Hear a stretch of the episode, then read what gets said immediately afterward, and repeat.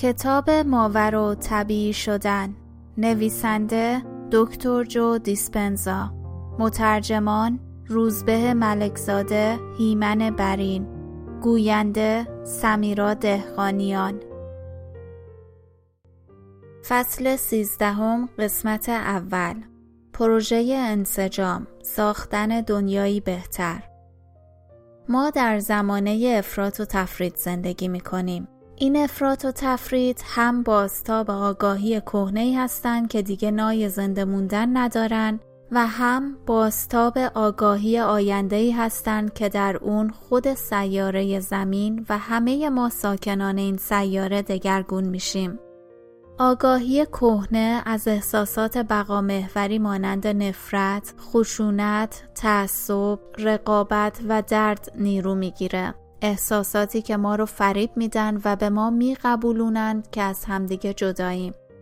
توهم جدایی بر افراد، اجتماعات، جوامع، کشورها و خود طبیعت فشار آورده و میانشون شکاف ایجاد می‌کنه.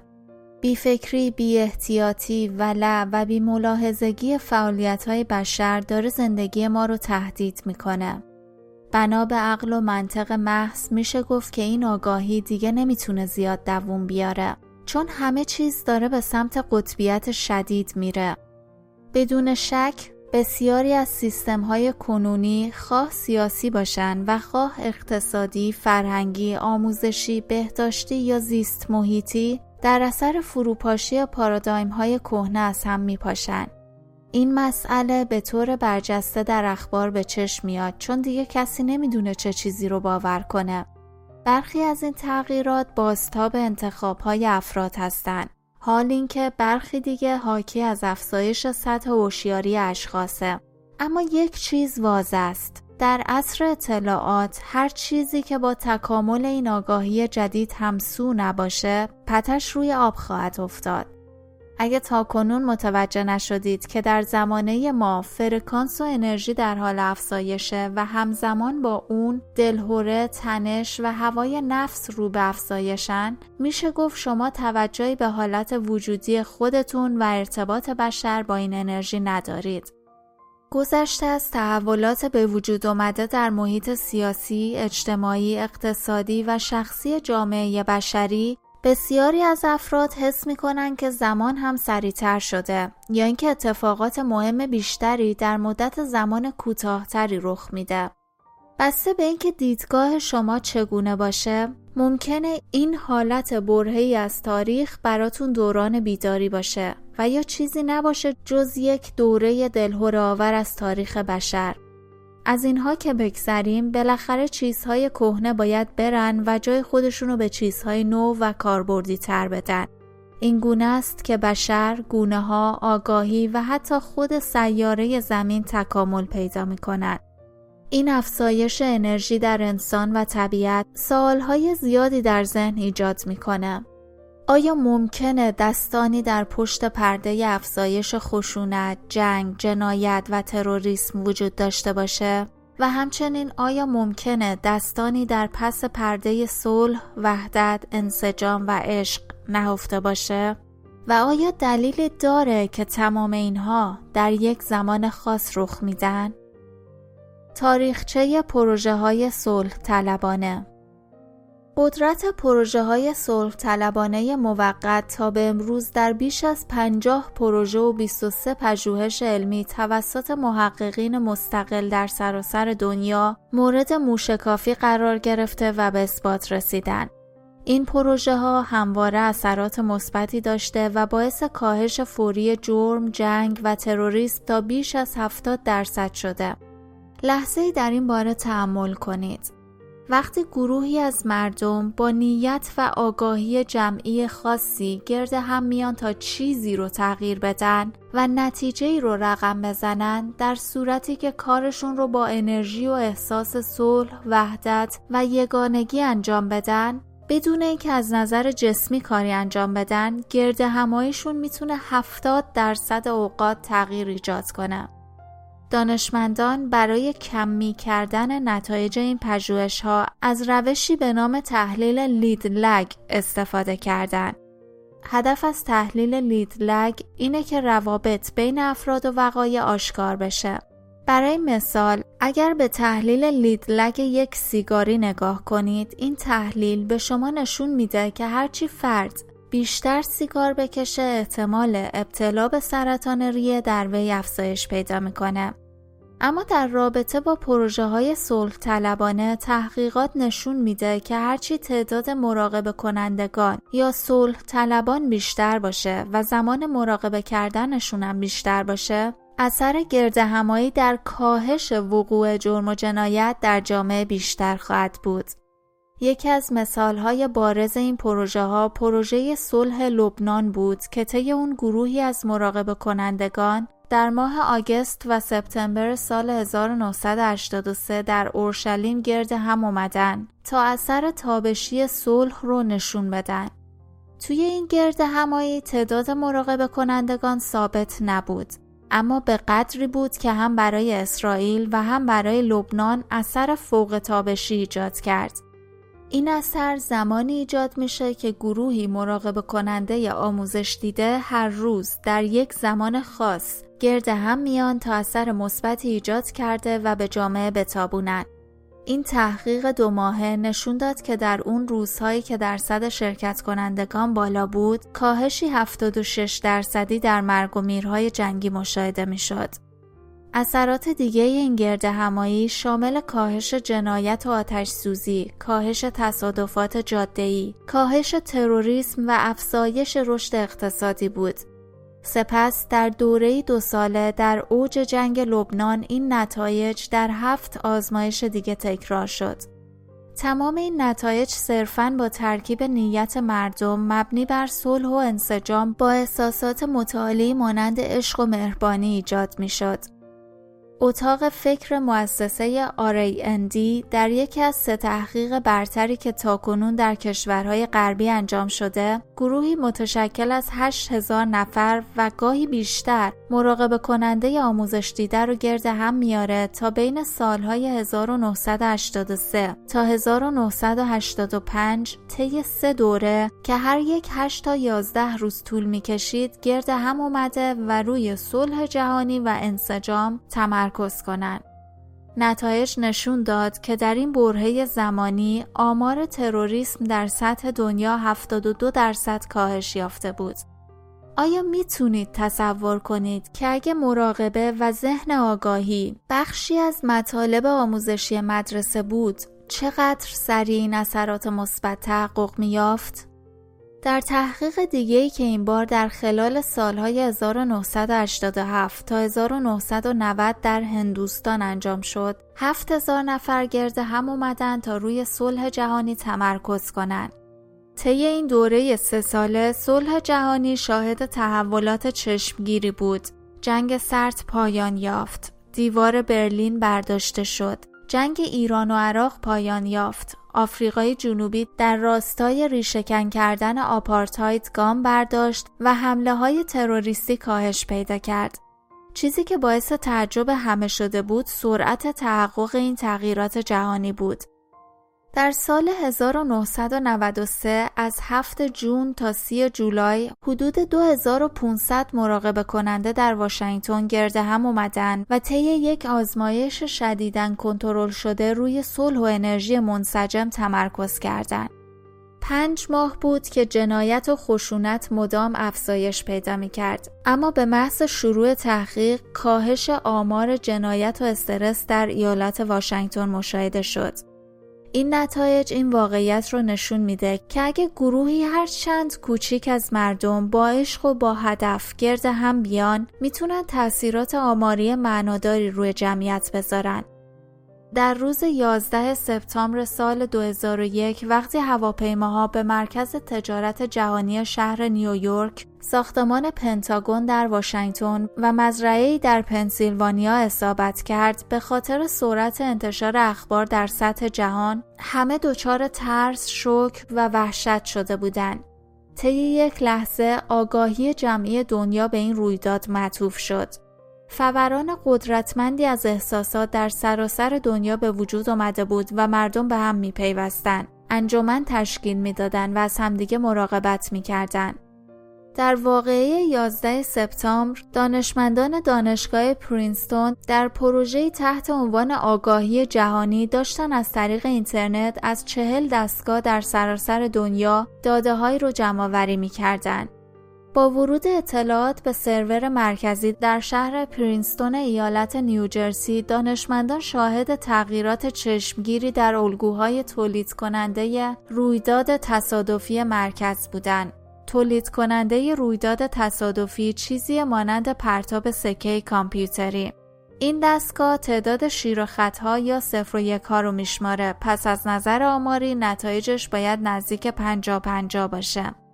تغییرات چشمگیر این الگوها که درست بعد از واقعه 11 سپتامبر ایجاد شده بود باعث شد دانشمندان پی ببرند که واکنش احساسی دست جمعی افراد انقدر شدید بود که می‌شد اثر اون رو بر میدان مغناطیسی کره زمین اندازه گیری کرد.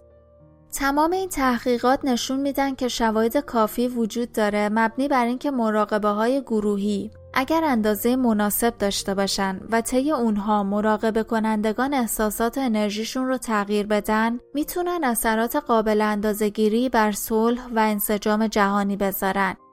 اگر این پروژه های صلح طلبانه نیروی انسجام بخش جامعه باشن اون وقت آیا ممکنه نیروهای دیگه هم وجود داشته باشه که علیه انسان ها عمل کرده و بی انسجامی ایجاد کنن؟ کانال سمیراد خانیان تقدیم می کند رابطه زمین با چرخه های خورشیدی هر بار که زمین دور محور خود میچرخه صبحگاهان خورشید طلوع می‌کنه و نورش جای تاریکی و گرماش جای سوز و سرمای شب رو می‌گیره.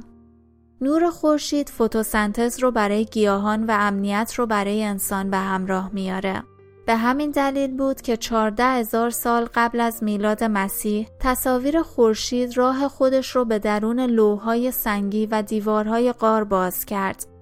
اساتیر بیشماری از جمله اساتیر تمدن‌های مصر باستان و بین النهرین، مایا و بومیان استرالیا خورشید رو شایان پرستش یافته و اون رو سرچشمه روشنی، نور و حکمت دونستن.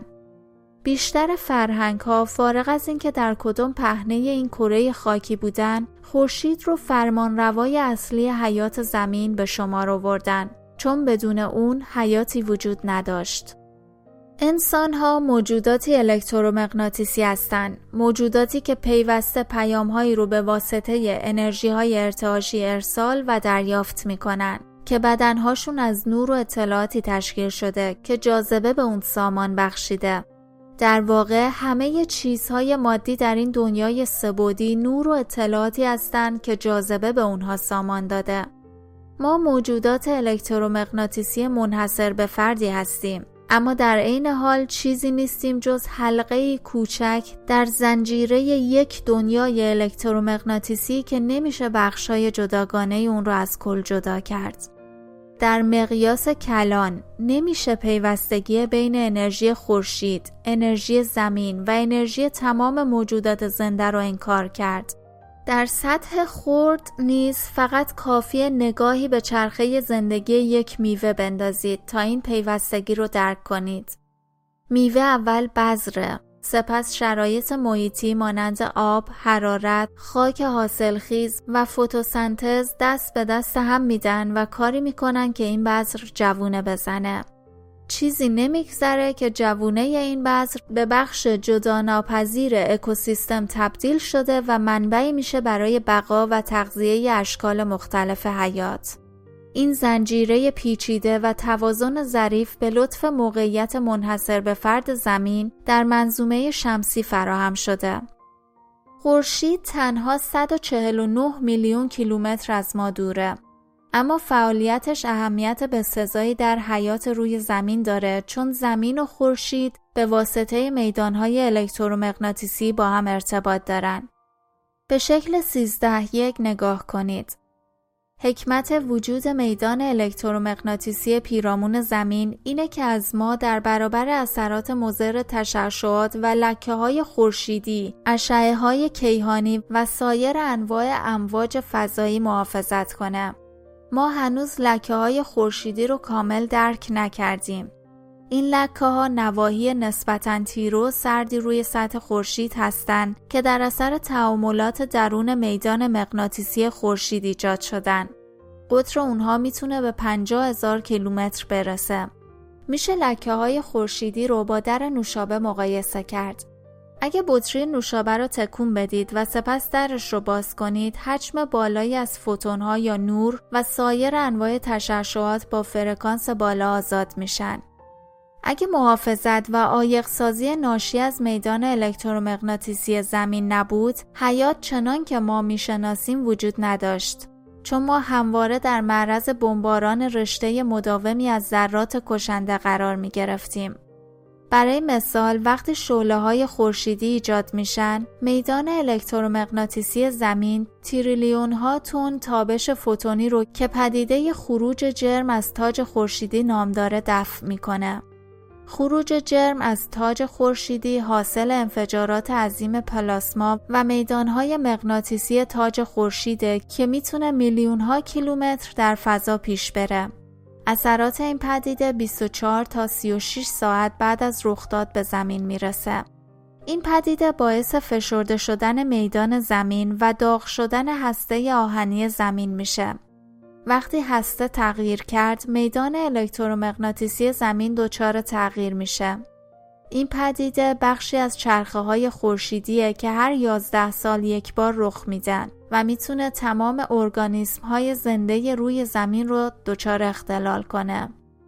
ثبت چرخه های خورشیدی از سال 1755 شروع شد اما در سال 1915 پسر 18 ساله از روسیه به نام الکساندر چیجفسکی سه ماه تابستون رو صرف مشاهده خورشید کرد و تونست درک ما از خورشید و رابطش با زمین رو به مرحله جدیدی برسونه.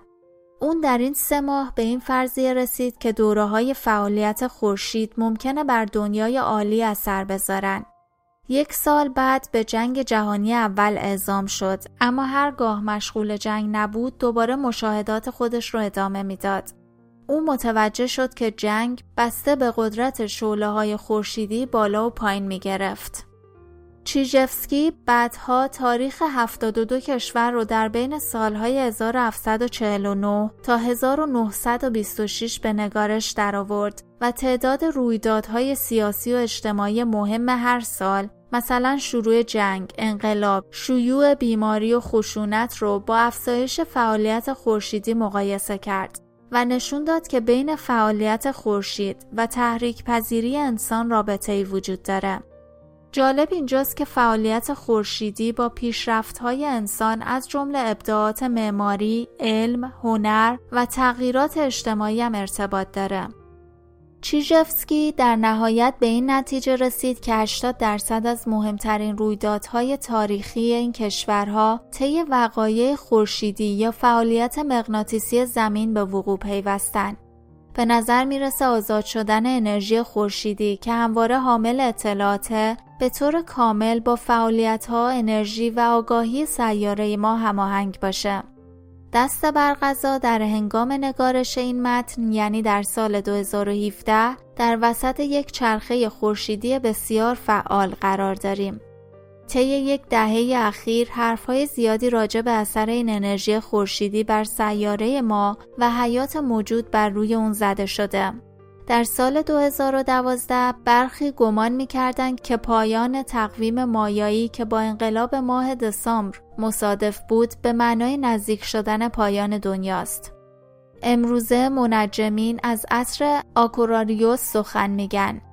این عصر نجومی دوره تقریبا 2150 سال است و متوسط زمانی رو نشون میده که اعتدال بهاری از یک صورت فلکی به صورت فلکی دیگه منتقل بشه. که قرار هوشیاری جدیدی رو برای بشر رقم بزنه. منجمین و کیهانشناسان از همترازی کهکشانی حرف می‌زنن. پدیده نادر که هر 12960 سال یک بار رخ میده و طی اون خورشید با مرکز کهکشان راه شیری همتراز میشه. فارغ از اینکه چه باوری داشته باشید تمام این وقایع به چرخه های خورشیدی باز میگردن که انرژی ارسالی خورشید به سمت زمین رو افزایش میده چون ما موجوداتی الکترومغناطیسی هستیم و از طریق میدانهای الکترومغناطیسی به زمین متصلیم و همین میدانهای الکترومغناطیسی ما رو در برابر خورشید محافظت می‌کنه پس این افزایش انرژی خورشیدی هم انرژی زمین رو تغییر خواهد داد و هم انرژی ما رو.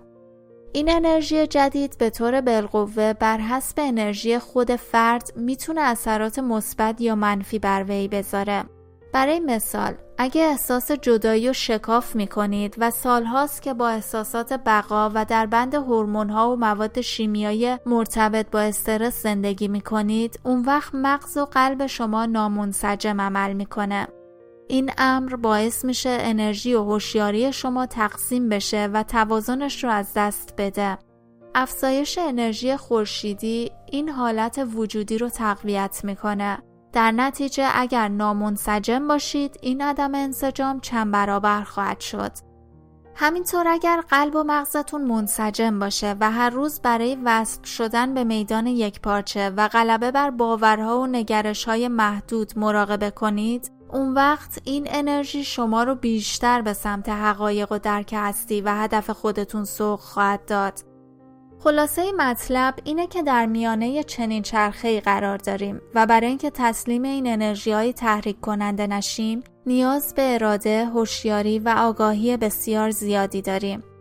اگه بتونیم تمرکزمون رو حفظ کنیم اون وقت به جای اینکه قربانی تردید بشیم می‌تونیم این انرژی رو به درجات بالاتری از نظم، انسجام و حتی صلح در سطح فردی و جهانی تبدیل کنیم. به ساده ترین بیان این انرژی هستی کنونیتون یعنی طرز فکر و احساس زمان حالتون رو تقویت می‌کنه. پایان فصل سیزدهم قسمت اول